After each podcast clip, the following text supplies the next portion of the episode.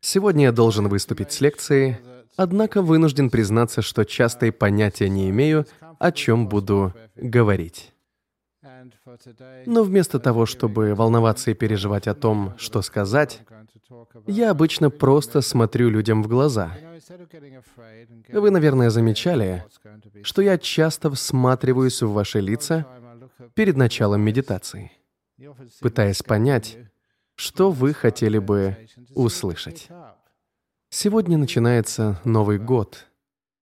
И, конечно, различные начала люди часто воспринимают как возможность попробовать что-то новое или что-то изменить. Особенно если прошлый год у вас не задался и принес вам боль, разочарование или страдания. Вот почему мы обычно смотрим на такие события, как Новый год, как на некий шанс сделать все немного по-другому. Попробовать еще раз и выяснить, что пошло не так, а что у нас, наоборот, получилось.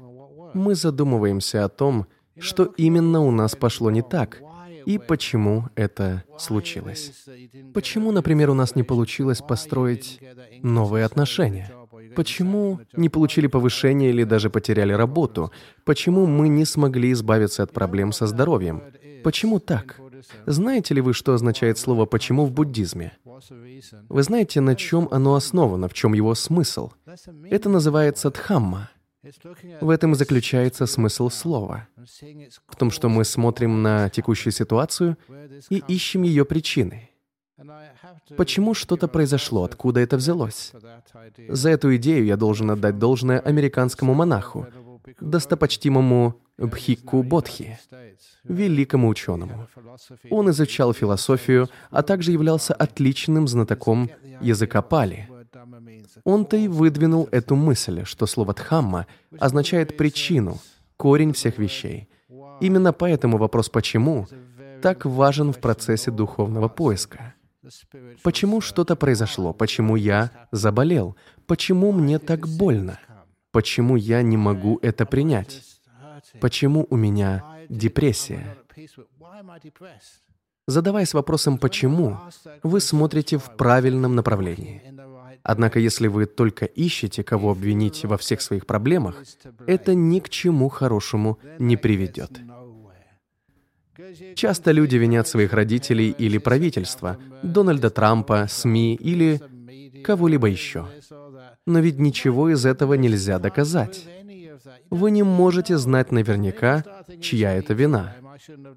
Или если вы начинаете думать, это я виноват, я не должен был этого делать, я должен был поступить по-другому, я должен был быть более осторожным, бла-бла-бла. Таким образом, вы тоже ничего не добьетесь. Так что обвинения и попытки найти виноватого ни к чему не приводят. Это не только вызовет у вас дополнительный стресс, но, что более важно, помешает вам увидеть истинную суть жизни. Например, почему мы иногда расстраиваемся из-за чего-то? Почему нам не нравится то или иное? Вчера вечером, когда мы отмечали Новый год, я хотел, чтобы люди не просто веселились, а также узнали что-то полезное. Мы не просто развлекаемся, а скорее пытаемся привнести немного веселья в наши поиски духовного смысла жизни. Так вот, я выставил на экран несколько цитат, в которых говорилось о том, что путь к спокойствию и счастью лежит в изменении нашего отношения к окружающему миру, а не в попытках изменить сам мир. Это, конечно, может быть спорным, поскольку в мире существует множество серьезных проблем, с которыми мы можем столкнуться. И мы должны их как-то решать. Но я много раз в своей жизни видел, что если у вас неправильное отношение, но вы упорно пытаетесь решить проблемы нашего мира, вы только создадите еще больше проблем. Вот почему нам необходимо изменить свое отношение к миру. Для этого нужно задать себе вопрос «почему?», почему что-то происходит, почему хорошие люди совершают плохие поступки, почему? Ведь если человек зацикливается на своих проблемах, пытается их решить, при этом думая только о себе, то ни к чему хорошему это, естественно, не приводит. Поэтому я сказал вчера вечером, что невероятно важно защищать не только свои собственные интересы, собственные проблемы и нужды, только интересы вашей веры, вашей организации или вашего пола. Та цитата гласила, «Если вы хотите за что-то бороться, то боритесь за благополучие и счастье всех нас». Не только себя или своих друзей, а нас всех. Думайте не только о человечестве, но и о животных и всей планете. Пусть все существа, все создания будут счастливы и здоровы. Мне очень нравится эта идея, потому что иногда полезно попробовать изменить свое отношение и посмотреть, что это даст. Как вы знаете, до того, как я стал монахом, я был физиком-теоретиком в Кембриджском университете. Я уверен, что однажды я там видел Стивена Хокинга, но тогда он еще не был так известен. И кажется, он еще не был в инвалидном кресле, поэтому я не обратил на него внимания. Но я хорошо помню его учителя, профессора Шарму. Он читал потрясающие лекции о галактической астрофизике. Проблема заключалась в том, что, слушая эти лекции, я был настолько захвачен, они были такими интересными, что я переставал делать заметки и был полностью поглощен галактической астрофизикой. Это было невероятно круто. В общем, в этом и заключается одна из моих проблем. Я просто слишком наслаждаюсь жизнью. Вместо того, чтобы лишь получать удовольствие, мне следовало попытаться глубже понять свое отношение к предмету, постараться вникнуть в более глубокий смысл. Однако, даже находясь в такой среде, я понимал, что дело не только в окружающем мире, но и в самих людях — в том, как мы относимся к миру, как взаимодействуем друг с другом, и как мир, в свою очередь, реагирует на нас. Задумавшись над этим, мы сможем найти причины, почему в мире так много проблем. Одна из причин заключается в том, что мы ожидаем от себя, наших партнеров, наших коллег-монахов или просто людей, с которыми мы взаимодействуем, некого совершенства, которое вообще не является возможным. Например, взять вас самих. Совершенны ли вы? Допустили ли вы какую-нибудь ошибку сегодня? Сделали ли вы что-то не так? Если в этом помещении кто-нибудь, кто не совершал сегодня ошибку? Не в этом году. Именно сегодня, в этом году, именно это сейчас и было вашей ошибкой. Разве есть что-то плохое в том, чтобы иногда ошибаться? Нет, ошибки случаются. Но когда вы ошибаетесь, почему это происходит? По какой причине? На самом деле ошибки случаются для того, чтобы дать нам возможность научиться чему-то немного вырасти. Мы можем узнать, почему случаются ошибки, только совершив их. Например, когда вы идете в парк и видите табличку «Не ходить по газонам», но все же вы наступаете на траву. И происходит то, что произошло с нами однажды во время большого праздника в медитативном центре Чхана Гроу. Люди начали танцевать на траве, и в это время сработала система полива. Все ужасно промокли.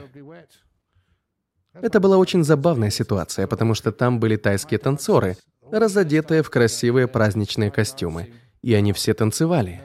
Я не знаю тайских танцев, но это выглядело как-то так. И вот в самом разгаре их танца начала брызгать вода. Это было одно из лучших представлений тайских танцев, которое я когда-либо видел, потому что что-то пошло не так. Было очень смешно. Но не им, конечно. Я знал, где выключается вода. Я мог бы выключить ее раньше, но мне было очень весело. Прошу меня простить за это. Однако мы всегда учимся на собственных ошибках. Они помогают нам расти. Поэтому, когда мы ошибаемся, мы не злимся. Это одна из лучших вещей, которым я научился в буддизме еще в молодости. не наказывать себя за ошибки. Мы, можно сказать, даже празднуем ошибки. Мы учимся на них, растем. И в следующий раз у нас получится гораздо лучше. Если, конечно, речь не идет об огромнейших ошибках, вроде взрыва этого буддийского центра. Пожалуйста, не делайте этого. Я говорю о маленьких ошибках. Помню одну такую ошибку несколько лет назад. Я люблю рассказывать эту историю, потому что она дает нам представление об этикете, о том, что стоит или не стоит делать, когда мы приходим в буддийский центр. Однажды в пятницу вечером, много лет назад, я проводил здесь медитацию, а в дальнем углу сидела женщина. После того, как я начал медитацию, она легла на пол, что вполне нормально, но через пять минут она начала храпеть. И храпела она очень громко. Я приоткрыл один глаз и увидел, что люди пытаются ее разбудить, толкая локтем. Однако я замахал, пытаясь дать им понять, чтобы они оставили ее в покое. Потому что я разговаривал с ней до начала медитации, и эта бедная женщина была жертвой серьезного домашнего насилия. Она пришла в наш центр, потому что искала безопасное место. И здесь она и правда была в безопасности. Это безопасное место. Надеюсь, вы чувствуете то же самое. Поэтому она легла на пол почти автоматически и после сказала мне, что это было первое место, где спустя длительное время она почувствовала, что наконец-то может закрыть глаза и спокойно задремать. Дома она боялась заснуть, она боялась, что на нее нападут. Когда я объяснил присутствующим, в чем дело, все уже намного спокойнее воспринимали ситуации, когда кто-то делал то, что обычно не принято делать. Например, храпел во время медитации. Что же в этом плохого? Если мы понимаем причину, по которой человек это делает. Им просто нужно немного покоя. С того момента я всегда говорил, что если кто-то из вас здесь уснет во время медитации или во время моей лекции, пожалуйста, не храпите на моих лекциях. Но мы не будем вас ругать, потому что я понимаю, что иногда людям нужен отдых и покой по разным причинам. Если мы понимаем, почему, тогда мы никого не виним. Когда мы никого не виним и принимаем людей такими, какие они есть, все живут гораздо счастливее. И мы, и они. Например, мы стремимся прервать отдых бедной женщины, которая не спала несколько дней. Это был прекрасный подарок, который могли предоставить ей присутствующие. Если вы объясните это таким образом, то в этой ситуации ни на что будет сердиться. Как и в другой, похожей истории, которую я обычно рассказываю на курсах медитации. Много лет назад я проводил курс медитации в Сиднее, и туда приехал один мужчина. Он поделился со мной тем, что заставило его записаться на этот девятидневный ретрит. Он болел раком пазух носа. У него была огромная опухоль в носовой полости, которая уже длительное время мешала ему дышать через нос. Он был умным и состоятельным человеком. И врачи испробовали все возможные способы лечения, но в конце концов, как это иногда бывает, онколог сказал ему, что больше ничего нельзя сделать. Они испробовали все, что только можно было, но опухоль продолжала расти. Поэтому он должен был приготовиться к скорой смерти. Однако мужчина это не принял и решил попробовать что-то еще. Поэтому он и записался на мой курс медитации. Этот ретрит был его последним шансом. Он хотел узнать, сможет ли ему помочь медитация. Он был очень старательным учеником, вставал рано утром, садился в зале для медитации и медитировал столько, сколько мог. Но проблема была в том, что каждый раз, когда он закрывал глаза и начинал медитировать, он мог дышать только через рот. На курсах у меня всегда есть ящик для вопросов от учеников. И в первый день почти все вопросы были такими. Аджан, Не могли бы вы сказать людям, чтобы они дышали потише в зале медитации? Это очень отвлекает.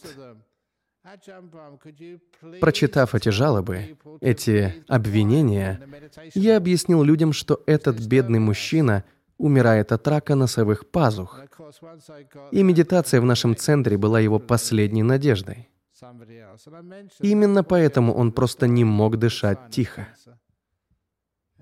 С того момента подобных вопросов больше не возникало. Никто даже не подумал, что мужчине следует уйти из зала и медитировать в другом месте. Никто больше не злился. Никто не обвинял его.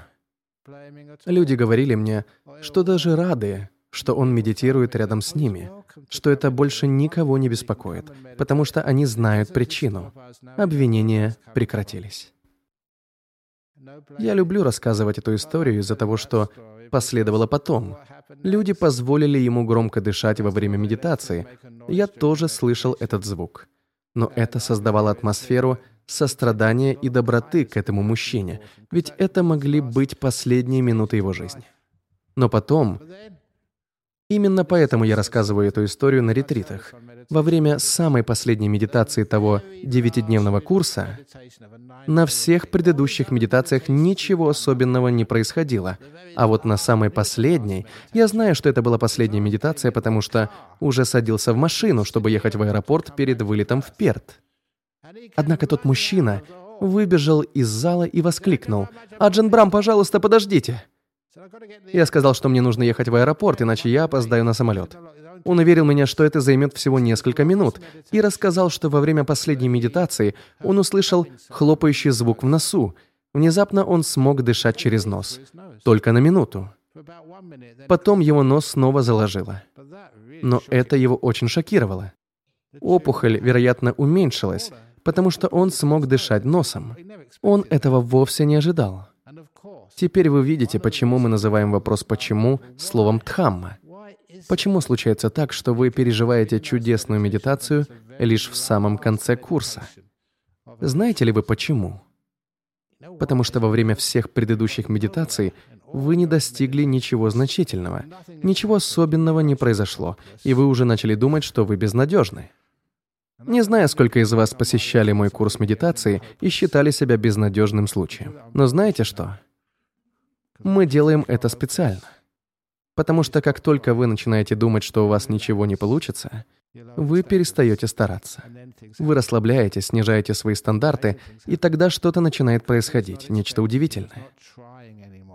Поскольку тот мужчина больше ничего не ожидал, он перестал стараться и в тот момент обрел глубокий покой. Его опухоль уменьшилась. И он почувствовал это. Он не просто себе это вообразил, он действительно мог дышать через нос. Он спросил меня, что ему делать дальше, и я посоветовал ему просто продолжать. Я торопился в аэропорт, поэтому дал ему свой стандартный ответ. Про себя я, конечно, подумал, что он начал слишком поздно. Однако шесть месяцев спустя, знаете, я рассказываю истории только со счастливым концом. Другие, где мое учение не работает и в итоге ничего не получается, я вам, конечно, не рассказываю. Нет, иногда, конечно, рассказываю. В общем, спустя полгода я читал лекцию в другом месте, и ко мне подошел какой-то мужчина и спросил, «Вы меня помните?» Я не понимаю, почему люди спрашивают меня об этом. Это происходит постоянно. Вы меня помните? Как я могу вас помнить? Сколько людей здесь сегодня? 200? Сегодня утром было еще больше. Я бываю за границей и иногда выступаю перед тысячами людей. Я помню, как шесть лет назад одна женщина из Шри-Ланки подошла ко мне и спросила, «Помните меня?» Она сказала, что я выступал в большом конференц-центре в Коломбо, и она там присутствовала. А там было около 10 тысяч человек. И она спрашивала, помню ли я ее. Это невозможно. Так или иначе, мужчина спросил, помню ли я его. Я ответил, что нет. Я всегда отвечаю на этот вопрос честно, хотя в последнее время, чтобы никого не расстраивать, По-моему, я прочитал это в книге анекдотов. В этих книгах бывает немало мудрости. Поэтому иногда, когда кто-то подходит и спрашивает, помню ли я его, я говорю, да-да, вы та женщина, чье имя я никак не могу запомнить. Так всегда можно выкрутиться. Я забыл ваше имя. Кто вы? Но нет, я честно ответил, что не помню его. Однако он напомнил мне, что он тот самый мужчина. На самом деле он выглядел совершенно иначе. Знаете, когда человек умирает от рака, он полностью истощен, лицо исхудавшее, и по нему видно, что он при смерти. Он рассказал мне, что продолжал медитировать, как я и советовал, и пришел поблагодарить меня, так как опухоль продолжала уменьшаться, пока полностью не исчезла. Он прошел обследование, которое показало, что он здоров. Поэтому он пришел поблагодарить меня. Естественно, я очень рад, когда кто-то приходит и благодарит меня за то, что я научил его, как победить рак.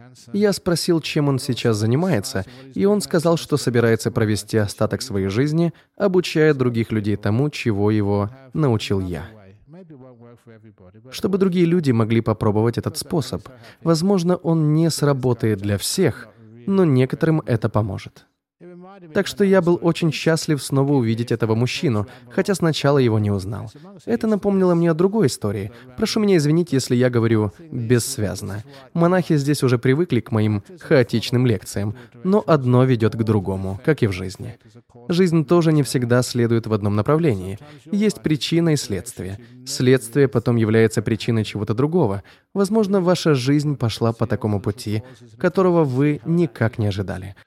Однако, когда вы задумываетесь над этой серией различных причин и следствий в вашем прошлом, становится понятно, почему с вами это случилось. Например, почему вы оказались здесь. Так или иначе, в то время я участвовал в важном мероприятии в Перте. Организатор мероприятия нашла меня в толпе, подошла ко мне и задала вопрос. «Вы меня помните?» А затем с широкой улыбкой рассказала мне свою историю. Это была большая конференция, организованная Департаментом образования города Перт, и они хотели, чтобы я выступил с речью в качестве одной из VIP-персон. Мне не объяснили заранее, зачем я там нужен, так что эта женщина подошла ко мне и спросила, помню ли я ее. Она рассказала, что несколько лет назад я выступал с речью в одной школе, где она в то время работала директором. Кажется, это было где-то в Ист-Кеннингтоне. Или, может быть, в Армадейле. Или Кельмскоте. В каком-то районе с низким социально-экономическим статусом. Она была директрисой этой очень непростой школы. Во время своего выступления я сказал следующее. Единственное время, которое у нас есть, это сейчас. Отдавайтесь ему всецело. Я рассказывал там и другие лекции, например, о том, как открывать свое сердце, но ее особенно заинтересовала фраза «Единственное время, которое у нас есть, это сейчас. Отдавайтесь ему всецело». В тот же вечер, после лекции, она пришла домой и написала заявление об уходе с поста директора школы. Она уволилась в тот же вечер. Она сказала мне, что всегда хотела сделать одну вещь. Она давно заметила, что многие дети в этом социально неблагополучном районе бросили школу. Выпали из системы образования. И она хотела выяснить, почему. Не для того, чтобы повесить на них ярлыки так называемых «плохих детей», а чтобы действительно выяснить причину. Эта бывшая директриса бросила свою работу и начала ходить по району Нордбридж в поисках этих детей, в основном под мостами. Она относилась к ним с удивительной непредвзятостью, не клеймила их позором, открывала свое сердце каждому, кем бы он ни был, и постепенно завоевала их доверие. В прошлом директор школы Теперь она была без работы и занималась исключительно частными исследованиями. Встречалась с детьми, которые должны были посещать школу. Судьбы некоторых из них были поистине ужасны. Это были дети, которых били в школе, били дома, не давали нормальной еды, у них были родители-алкоголики. Дети убегали из школы, которая не давала им того, в чем они действительно нуждались. Они жили на улицах. Некоторые девочки занимались проституцией, будучи незрелыми. Хотя, если посмотреть на это с другой стороны, любой возраст является незрелым для проституции. В общем, они вели очень жалкую жизнь. Поговорив с ними, женщина обнаружила, что вовсе не может винить этих детей за некоторые плохие поступки, которые им приходилось совершать в силу ужасных жизненных обстоятельств. Тогда она спросила их, что нам нужно сделать, чтобы вы смогли вернуться в школу? И она слушала их. Она открыла свое сердце этим людям. После многочисленных разговоров, безо всякого осуждения, ведь если вы осуждаете кого-то и хотите наказать его, он не скажет вам правду, а лишь сбежит. Чтобы получить нужную информацию и узнать правду, нужно слушать и не клеймить никого, чтобы тебе поверили, что вы не донесете на них в полицию. Наказание не работает. Работает лишь доверие и открытое общение. Тогда дети расскажут, почему с ними это произошло и что им нужно. Итак, женщина завершила свое исследование, и так как ранее была директором школы, пошла к своему бывшему начальству в департамент образования Перта и предложила другой, гораздо более подходящий тип образования для этих детей. Я не знаю всех деталей, но кто-то в департаменте образования понял, что эта женщина заслуживает доверия. Она была директором школы и поэтому понимает, о чем говорит. Она изучила проблему не в университете, а в полевых условиях, на улице. И поэтому ей дали зеленый свет. Она начала новую программу, невероятно успешную в то время. И она сказала мне, «Именно вы вдохновили меня на это. Вот почему я пригласила вас прийти сегодня и произнести речь. Когда я вспоминаю об этом, у меня мурашки бегут по коже и слезы на глазах, когда я вижу, как эти учения помогают людям в сложнейших ситуациях. Я сидел за вип-столиком вместе с двумя другими детьми. Одного мальчика я никогда не забуду. После того, как я произнес свою речь, этого мальчика пригласили поделиться своей историей. Ему было 17 или 18 лет, и он рассказал о своей жизни. Семья отреклась от него. Он жил на улице и ввязывался то в одну, то в другую передрягу, частенько попадаясь в полиции. Он сказал, что эта бывшая директриса стала тем, кто, наконец, спустя столько лет выслушал его. Она выслушала его, не осуждая, не порицая и не желая наказать. И он наконец-то смог объяснить ей, почему. Узнав причину, она поняла, что можно сделать, чтобы помочь ему. Она знала систему образования, ведь она была не просто директором, но и работала учителем много лет. И кроме того, она была очень мотивирована. Она была настолько целеустремленной, что пожертвовала успешной карьерой директора школы ради того, чем всегда хотела заниматься. Но раньше ей не хватало решительности и вдохновения на это. Я дал ей это вдохновение и решительность. Это все, что потребовалось. Лишь одно выступление, один день. Когда мальчик заговорил, даже я был растроган. Когда он рассказал, как эта женщина вселила в него уверенность, как он доверял ей, и как она помогла ему получить доступ к образованию, которое ему подходило. Потом он сказал, по-моему, он держал в руках это подтверждение, что его приняли в университет в Западной Австралии. Его история была сродни чуду. поступить в один из лучших университетов Западной Австралии. И он сделал это. И это только один пример. Она помогла сотням таких детей. Так что видите, какой силой могут обладать некоторые из наших учений, а также то, как умение слушать других людей может решить серьезнейшие проблемы. Учитесь слушать и себя. Что вам нужно, чтобы завершить свое образование на планете Земля? Что вам нужно, чтобы стать лучшим человеком? Что вам нужно, чтобы принять себя и окружающий мир? Чтобы вы могли более эффективно помогать другим людям беречь нашу планету? Прислушайтесь к себе. Знаете, как это называется?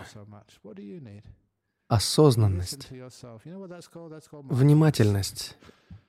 Глубокая осознанность, позволяющая вам видеть то, что другие не видят. А что нужно другим людям, с которыми вы живете? Не делайте предположений. Иногда нужно просто спросить и послушать, даже если ответом будет просто молчание. Я повторял этот совет уже много раз, только вот на прошлой неделе, когда я преподавал онлайн-курс медитации, меня спросили, что делать с животным, у которого рак. Вы относите его к ветеринару, и тот говорит, что его нужно усыпить. Это известная дилемма, но очень важная. Особенно для буддистов, ведь мы не должны убивать никаких живых существ. Касается ли это также вашей кошки, у которой рак, и она мучается? Вы видите, как ей больно.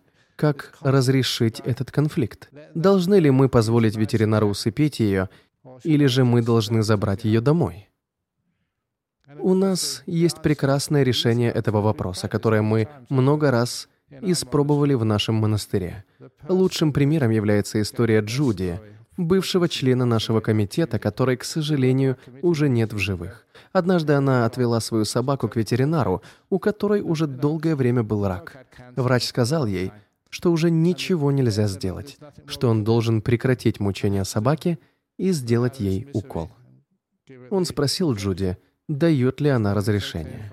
Она ответила, «Нет, мой учитель, это был я, сказал мне, что в таком случае я должна отвести собаку в сторону, в какое-нибудь тихое место в углу, посмотреть ей в глаза и спросить, «Хочешь ли ты умереть? Готова ли ты к этому?» Если это ваш питомец, ваша собака или кошка, вы получите ответ. Точно так же, как и во время медитации, когда вы спрашиваете свои ноги, все ли с ними хорошо, и получаете ответ. Через некоторое время вы чувствуете их, и они говорят вам, «Нет, все плохо, разомни нас». Или «Да, все в порядке, оставь нас в покое». Именно таким образом они мне отвечают. Такой ответ вы получаете от своего питомца. Такой же ответ Джуди получила от своей собаки. Та сказала ей «Нет, я не хочу умирать. Я хочу пожить еще немного». Она услышала это не через слова, но она почувствовала это и поняла, чего хочет собака. Поэтому она вернулась в кабинет ветеринара и сказала, что забирает собаку домой. Я помню, как она мне рассказывала, не знаю, преувеличивала ли она, или все действительно произошло именно так. Но она сказала мне, что доктор ее хорошенько отругал.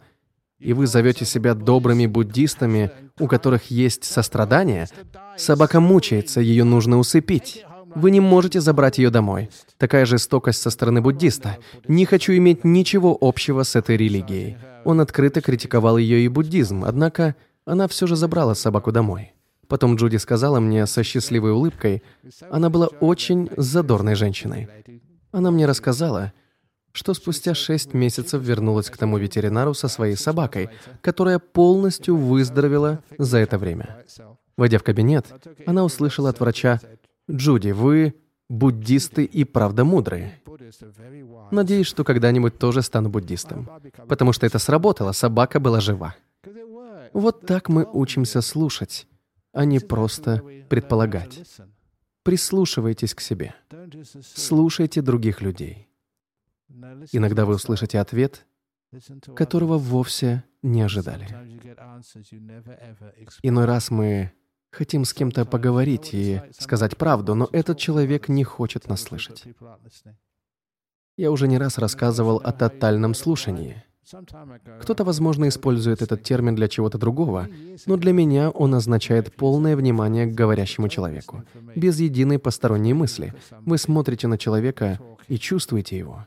Вы не просто слушаете слова и анализируете их значение, которое можно найти в словаре.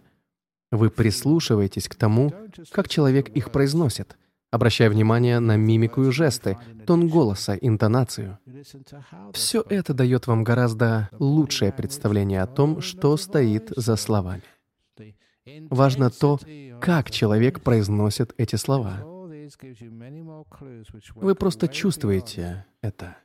Речь идет вовсе не о сверхъестественных способностях или чтении мыслей. Иногда вы просто способны почувствовать, что на самом деле вам хочет сказать человек и что скрывается за его словами. Вы внимательно выслушиваете его, не думая при этом «опять 25, сколько раз мне еще придется это слушать?» Оставайтесь спокойны и просто слушайте.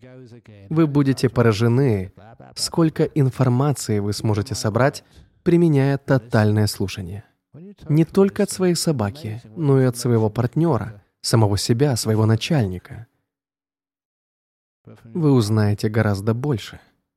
Так вы найдете отличные ответы на вопросы «почему?». И найдя эти ответы, вы станете понимать жизнь гораздо лучше и откроете для себя множество путей к внутреннему спокойствию, успеху и мудрости без осуждения. Иногда я задаюсь вопросом, почему люди меня слушают? Особенно, когда я поднимаю тему супружеских проблем. Ведь я никогда не был женат. Или тему наркомании.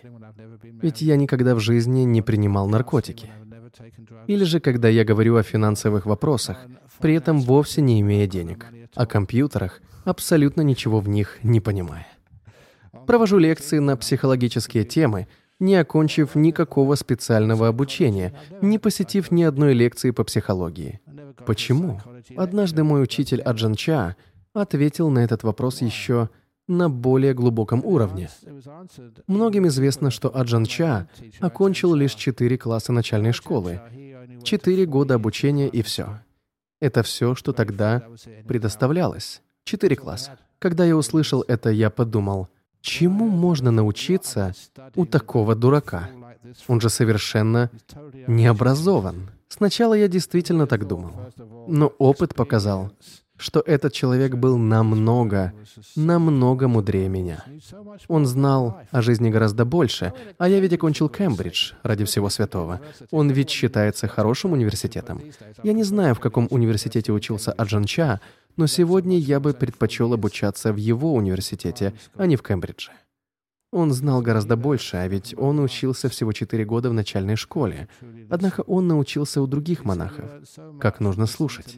Он говорил, что многому научился, слушая звуки природы и леса.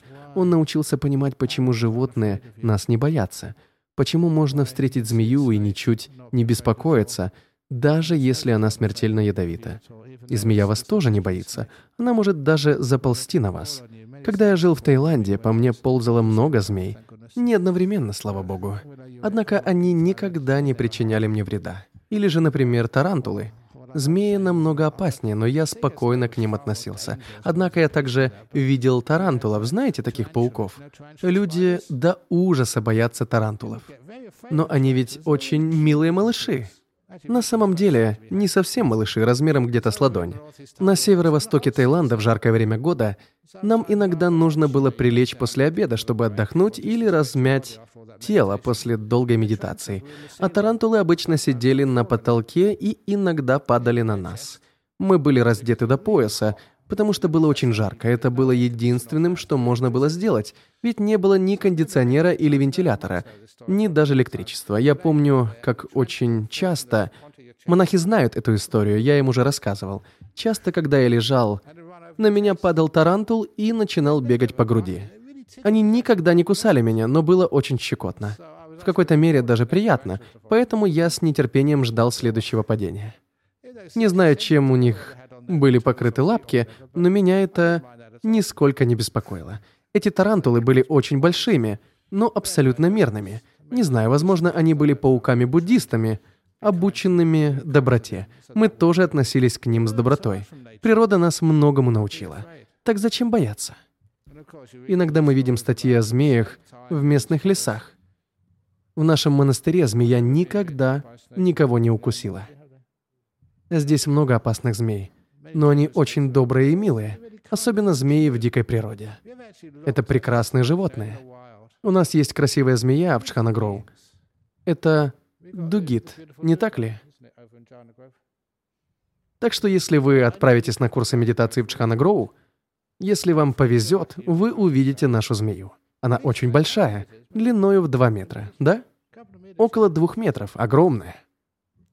Я еще не выяснил, мальчик это или девочка, я туда не смотрел. Не знаю, как именно они отличаются, но в любом случае мы рады и мальчикам, и девочкам. Когда жарко, змея иногда лежит на улице и греется. Она никого не боится, просто лежит себе. Иногда к нам приезжают люди из-за границы, хотя сейчас во время ковида этого нет, и фотографируют змею. Мы говорим им, осторожно, вы можете напугать ее. Однако змея продолжает спокойно лежать. Она просто лежит и радуется, и не собирается никому причинять вред. Поэтому мы можем многому научиться у природы. Вас кто-то обидел? Почему? Если змеи не желают причинить вам вред, то почему это должны делать люди? Иногда нам свойственно не слышать того, что нам пытаются сказать.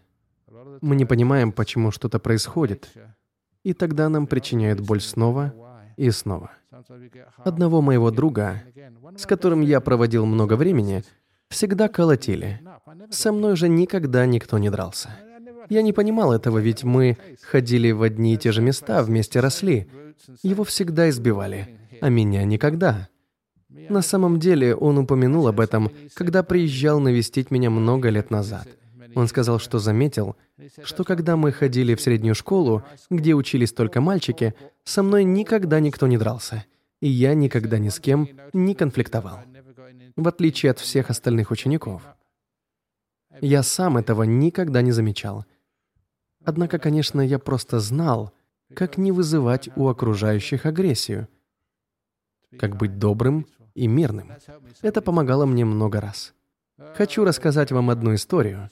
Монахи слышали ее много раз, но она великолепна. Однажды я гостил у мамы в Лондоне и собирался выступить с речью в храме Шри-Ланки. Он находился в районе, где я вырос, и который я хорошо знал. От квартиры моей мамы до храма было около часа ходьбы. И именно там я должен был выступить со своей речью. Только на этот раз я шел через неблагополучный район Южного Актона. Полиция называла его очагом преступности. Там был очень низкий социально-экономический уровень. Я шел по улице и увидел группу молодых людей, которые собрались, чтобы отправиться на вечеринку или бог знает куда. Мне нужно было пройти прямо мимо них. Естественно, они заметили мое монашеское одеяние, повернулись ко мне и уставились. Их было около 13 или 14 человек. Молодые парни, которые явно замышляли что-то нехорошее. И тогда они начали скандировать «Будда! Будда! Будда!». По мере моего приближения они становились все громче и громче. Они пытались запугать меня, вызвать страх.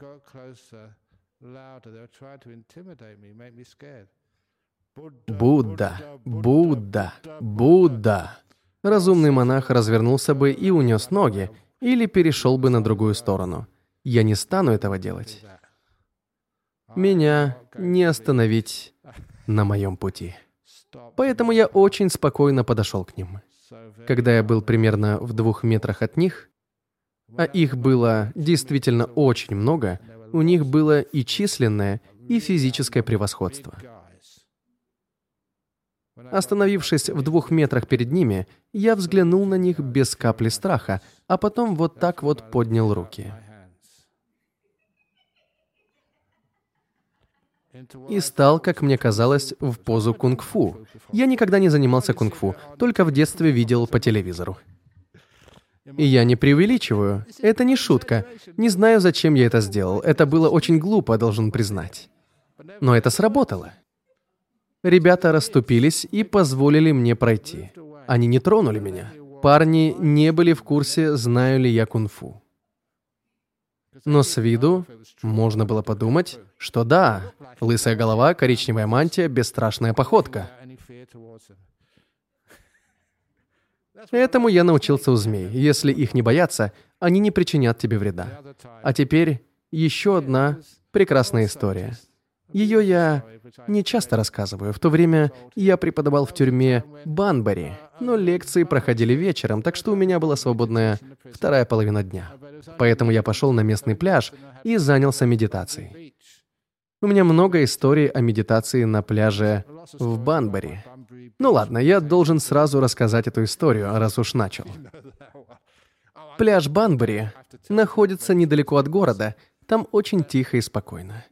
Я сидел там и медитировал на протяжении двух часов. Это была прекрасная медитация, полнейшее спокойствие, погружение в себя и отсутствие каких-либо переживаний. Я полностью отключился от внешнего мира. И знаете, что произошло, когда я вышел из медитации? Кто-то сидел рядом со мной. Один человек слева и еще один справа.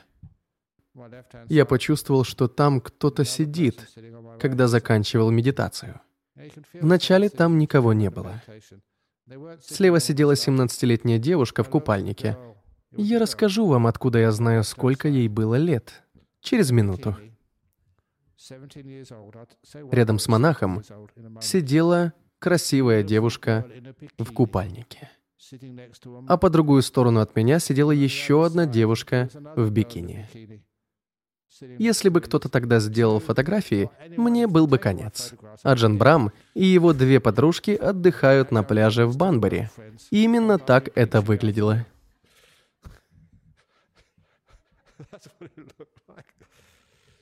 Но вот что было на самом деле.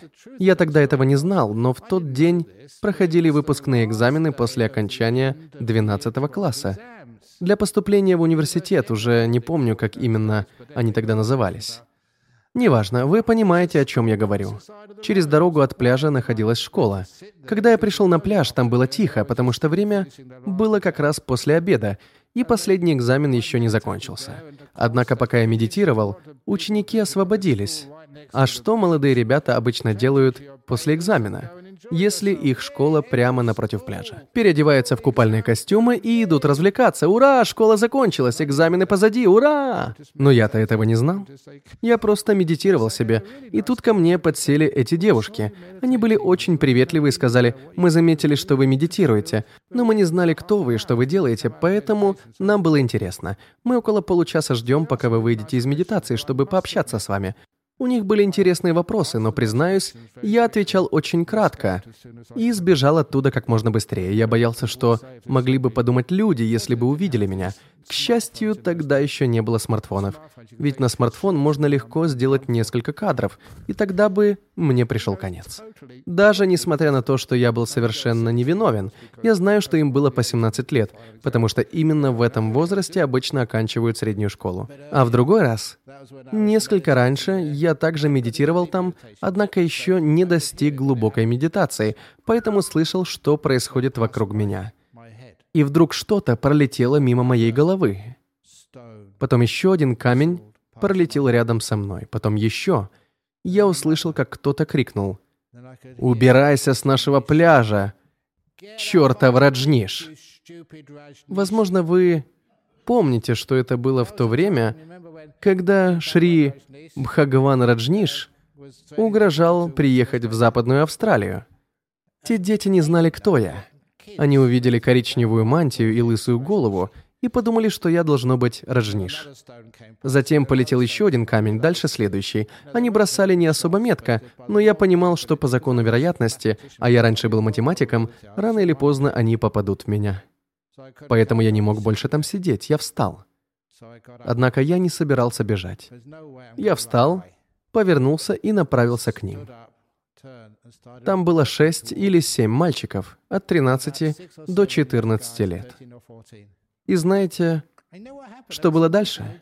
Невероятно, но так как я не выглядел напуганным, они бросились убегать от одного монаха. У них были камни, а у меня только моя мантия. Однако один из них остался. Это было хорошо. Все остальные разбежались. Я подошел к тому мальчишке и сказал, «Послушай, я не раджниш, я буддийский монах». Он спросил, «А в чем разница?» Так что я объяснил ему разницу и сказал, «И даже если бы я был раджнишем, забрасывать людей камнями не самая лучшая идея. Тогда ты становишься еще хуже, чем человек, который тебе не нравится. Когда другие мальчики увидели, что мы спокойно разговариваем, они вернулись, и мы очень мило поговорили об отказе от насилия, толерантности и о том, как не бояться. Это было прекрасно. Люблю вспоминать, как мы говорили с теми мальчишками о буддизме и доброте. Поэтому вместо того, чтобы убегать, у меня не было бы ни единого шанса против них. Я подошел к ним и смог научить их чему-то хорошему о буддизме. Я был этому очень рад. Так или иначе, этому всему можно научиться, применяя тотальное слушание, и тогда вам не нужно бояться. На самом деле, это открывает вам новые возможности. Вы поймете, как устроены люди и животные, как устроена жизнь, и сможете создать гораздо более прекрасный и спокойный мир. Уже почти девять, поэтому мы завершаем формальную часть лекции. Надеюсь, я говорил понятно. Я думал, что засну сегодня во время своей же лекции. Я почти не спал прошлой ночью. Такой насыщенный был день. Но я уже научился верить в себя, быть уверенным и не переживать об исходе событий. Пускай все идет, как идет. Надеюсь, вам понравилась лекция. Некоторые из сегодняшних историй вы, думаю, уже давно не слышали. А сейчас пришло время для ваших вопросов. Если вы не против, начнем с вопросов из-за рубежа. А вы в это время можете придумать свой вопрос. У нас вон там есть микрофон, если вы захотите что-то спросить.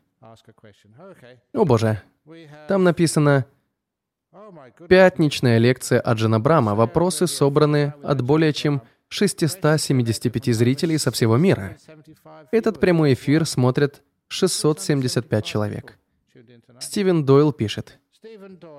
Аджан Брам, как справиться с прокрастинацией? С началом локдауна мне стало трудно заканчивать задания. Это не прокрастинация, а скорее перфекционизм. Иногда мы не можем закончить какую-то работу, потому что считаем, что она недостаточно хороша. Мы думаем нечто вроде «здесь нужно еще доработать, сделать ее лучше». Опять-таки, это нечто, чему мы учимся с годами. Работе не нужно быть абсолютно идеальной для того, чтобы ее можно было закончить. Она и так достаточно хороша. Хорошим примером этого является написание книги. Вы пишете книгу, смотрите на нее и думаете, надо бы ее еще улучшить. Так что вы переписываете вторую версию, третью, четвертую, пятую и никогда не выпускаете ее, потому что она все еще несовершенна. В большинстве случаев лучше всего просто написать текст и, возможно, один раз его перечитать и отдать в печать. Книге не обязательно быть идеальной для того, чтобы ее можно было закончить, и чтобы она понравилась людям. Еще один похожий пример. Только мужчины поймут это. Каждое утро я встаю, и мне нужно побриться. Столько хлопот. Ведь у монахов не должно быть бороды.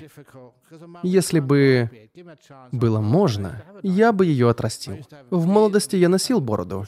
У меня была борода и густые вьющиеся волосы. Эта комбинация называется пончиком, потому что волосы были длинными и заканчивались там, где начиналась борода.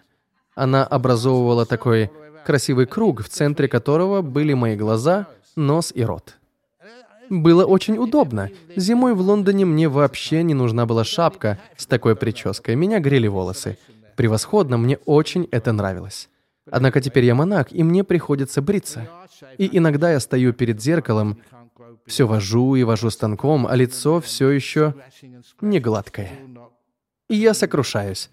Боже мой, как долго мне еще бриться, чтобы было идеально гладко. А потом я думаю, а, и так отлично, я не перфекционист.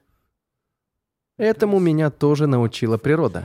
В природе невозможно найти ничего абсолютно совершенного. Другими словами, нечто красиво, но, например, не идеально пропорционально. Так что, когда трудно закончить задание, это подобно мытью посуды, тому, как я ее мою. Когда вы сегодня вернетесь домой, прежде чем начать мыть посуду, проверьте, сколько чистых тарелок и кастрюль у вас спрятано в шкафчиках. Затем посмотрите, сколько у вас грязных тарелок. Пересчитайте и чистые, и грязные. Если окажется, что у вас больше чистой посуды, чем грязной, не приступайте к мытью, пока не станет наоборот. Не делайте сегодня то, что можно отложить на завтра, потому что уже вечером ты можешь умереть. Это правда? На самом деле сейчас я уже могу на это смотреть таким образом, потому что кто-то всегда моет за меня посуду, другие монахи. Так или иначе, часто дело не в прокрастинации, а в стремлении к перфекционизму. Вы никак не можете закончить задание, потому что думаете, что могли бы сделать его лучше. Вопрос из США. Не могли бы вы объяснить понятие круговорота всех вещей в нашем мире, отсутствие начала и конца, подобно перерождению всего живого. Не совсем понимаю, что вы имеете в виду, но попробую разобраться по ходу. Круговорот вещей в нашем мире без начала и конца. Начало и конец существуют. Но с концом приходит новое начало. Например, только что закончился год 2020, и ему на замену пришел год 2021. Вы чувствуете разницу? Какое-то изменение? На самом деле никакой Новый год не начался. Это одна большая выдумка. Так зачем вы вчера устраивали празднование? По правде, мы просто используем подобные праздники, чтобы насладиться дополнительным выходным днем. Отсутствие начала и конца. Даже когда происходит этот круговорот, всегда есть какие-то изменения. Даже если речь идет о перерождении одной жизни в другую. Даже тогда есть отличия. Благодаря этим отличиям создается место для роста и развития, место для большей мудрости. Те же житейские вещи могут переродиться в нечто лучшее или же худшее, и именно на это мы способны повлиять. Вопрос из Мумбаи. Я все время переживаю и нервничаю по поводу работы, часто без причины. Я не знаю, как справиться с этими чувствами. Я не знаю, какая у вас работа, но если вы пожарный, то, возможно, немного нервничать не так уже плохо. Но нет, вам не нужно волноваться насчет большинства профессий. Тревожиться — это заглядывать в будущее и представлять все, что может пойти не так.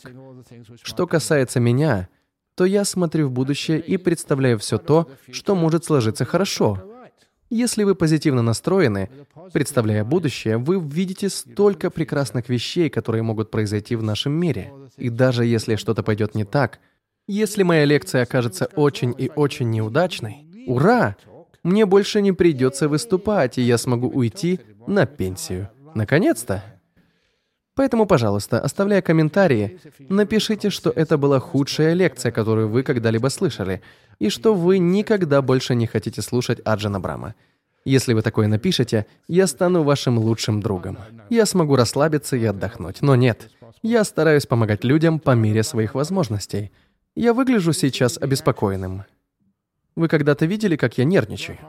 Думаете, я хорошо умею это скрывать? Или же на самом деле не переживаю? Часто, когда в моей жизни что-то идет наперекосяк, я использую это как удобрение для своего мангового сада. Вы наверняка знаете эту историю. Никогда не бойтесь. Итак, еще раз. В этом году я рассказываю эту историю в первый раз. Если вы вступили в собачье говно, принесите его с собой домой. Не пытайтесь оттереть его до того, как доберетесь до дома.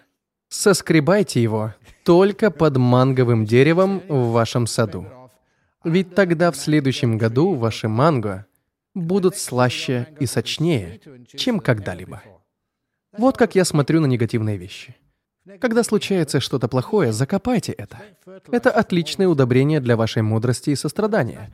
Если воспринимать это таким образом, то ничего, собственно, не может пойти наперекосяк. Просто не так, как вы ожидали. То, что вы считали неудачей, окажется удобрением для вашего понимания и мудрости. Поэтому нет необходимости переживать. Просто посмотрите, что из этого выйдет. Последний вопрос. Аджан Брам, вы излучаете уверенность. Излучаю ли я ее сегодня? Честность и доброту. Мы счастливы, что вы у нас есть. Тем не менее, вы ученый. Вы стараетесь быть логичным. Каким образом можно приобрести такие качества? Я обучаю этому здесь каждую неделю. Если бы я дал вам четкий ответ на этот вопрос прямо сейчас, вы бы не вернулись на следующей неделе, не так ли? Поэтому я вам не скажу, иначе я могу остаться без работы. На самом деле, по большей мере, это благодаря медитации. Она возвращает вас в настоящий момент и учит доброте. Мы заботимся о своем теле и уделяем ему внимание. В этом и заключается осознанность и доброта. Доброта по отношению к каждому из вас. Позитивный настрой. Что бы ни случилось, всегда можно что-то сделать. Тотальное слушание. Осознанность. И, конечно, что бы ни случилось, вы ничего не потеряете. На прошлой неделе я рассказывал одну историю монахам, а также достопочтенному Чанде. Моя самая первая большая лекция состоялась в Сингапуре, в конференц-центре Сантек-Сити. Там собралось пять тысяч человек, чтобы послушать меня. Я был единственным выступающим. Когда я вошел, я сразу подумал, ай-яй, это может быть опасно. Ведь часто человека одолевают высокомерие и гордыня, и он начинает считать себя гуру современности. А когда на ваше выступление приходит пять тысяч человек, это очень много. Я вошел и сказал себе, «Будет непросто, будь осторожен, Аджан». Я видел, как многие люди поддаются гордости и тщеславию. Поэтому я напомнил себе, что единственная причина, по которой я имею возможность выступить там с речью, это обучение, которое я получил от великого учителя Аджана Ча, а также прекрасное учение Будды — и многих других, включая моих родителей и людей, которых я встречал в своей жизни. И я понял, что на очень глубоком уровне именно они произнесли ту речь, а не я. Все те, кто повлиял на меня, вдохновил меня, у кого я учился. Лишь благодаря им я мог выступить с интересной лекцией.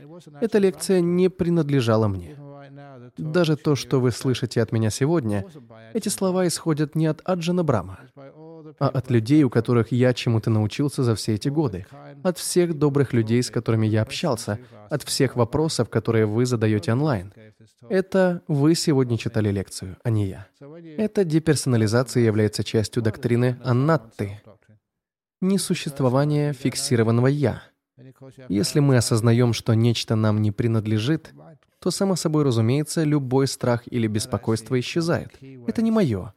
В этом, по сути, и кроется главный способ того, как выступать перед публикой без какого-либо страха. Будут ли еще вопросы от присутствующих здесь, прежде чем мы закончим? Я очень приятно удивлен, что вы все снова остались так долго. Конечно, Эдди, это не был бы Новый год. Я думал, что ты дал себе новогоднее обещание больше не задавать вопросов. Слушаю тебя, Эдди. У меня есть вопрос о качествах нашего «я». Будда просил нас заглянуть внутрь себя.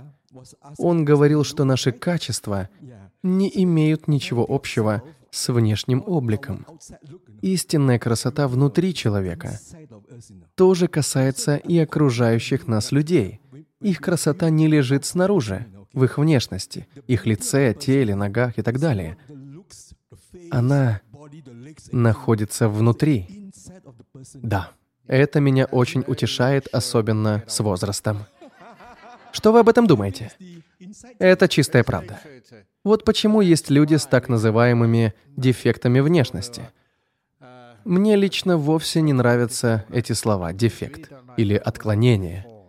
Они звучат как осуждение. Речь идет просто о людях, которые отличаются от среднестатистического человека.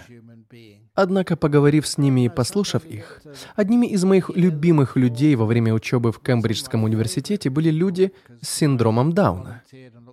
Я работал с ними в качестве волонтера на протяжении двух лет. Я так многому научился за это время. Умению заглянуть внутрь человека. И я видел, что они замечательные люди, невероятно мудрые. Я уже рассказывал вам эту историю. Я работал волонтером в больнице Фулборн в Кембридже около двух лет назад. Я ходил туда, кажется, каждый четверг после обеда.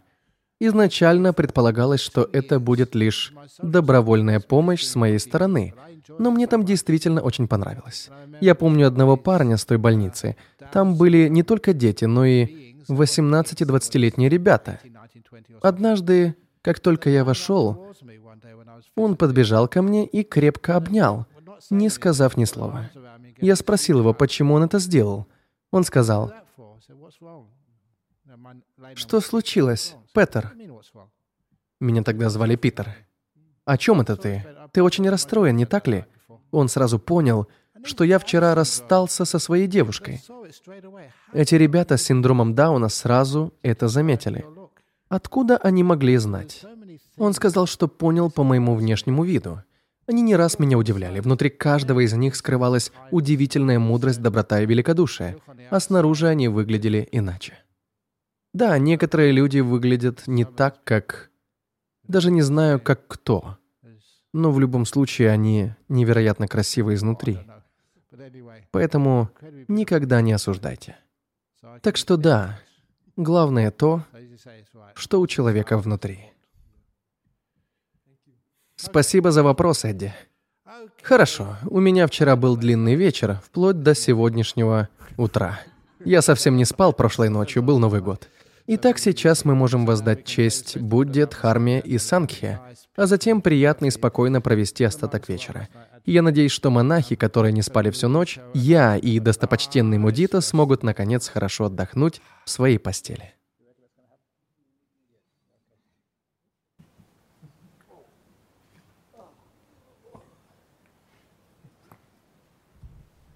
Arahang Sama Sambuddho Bhagava Buddhang Bhagavantak Api Wadimi Suakato Bhagavata Dhammo Dhammang Namasami. Bhagavato Sawaka Sango Sangang Namami.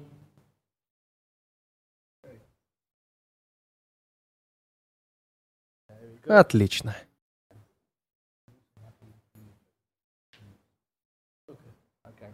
И от всего монашеского сообщества с Новым годом! Благодарю вас. Okay, just messing around.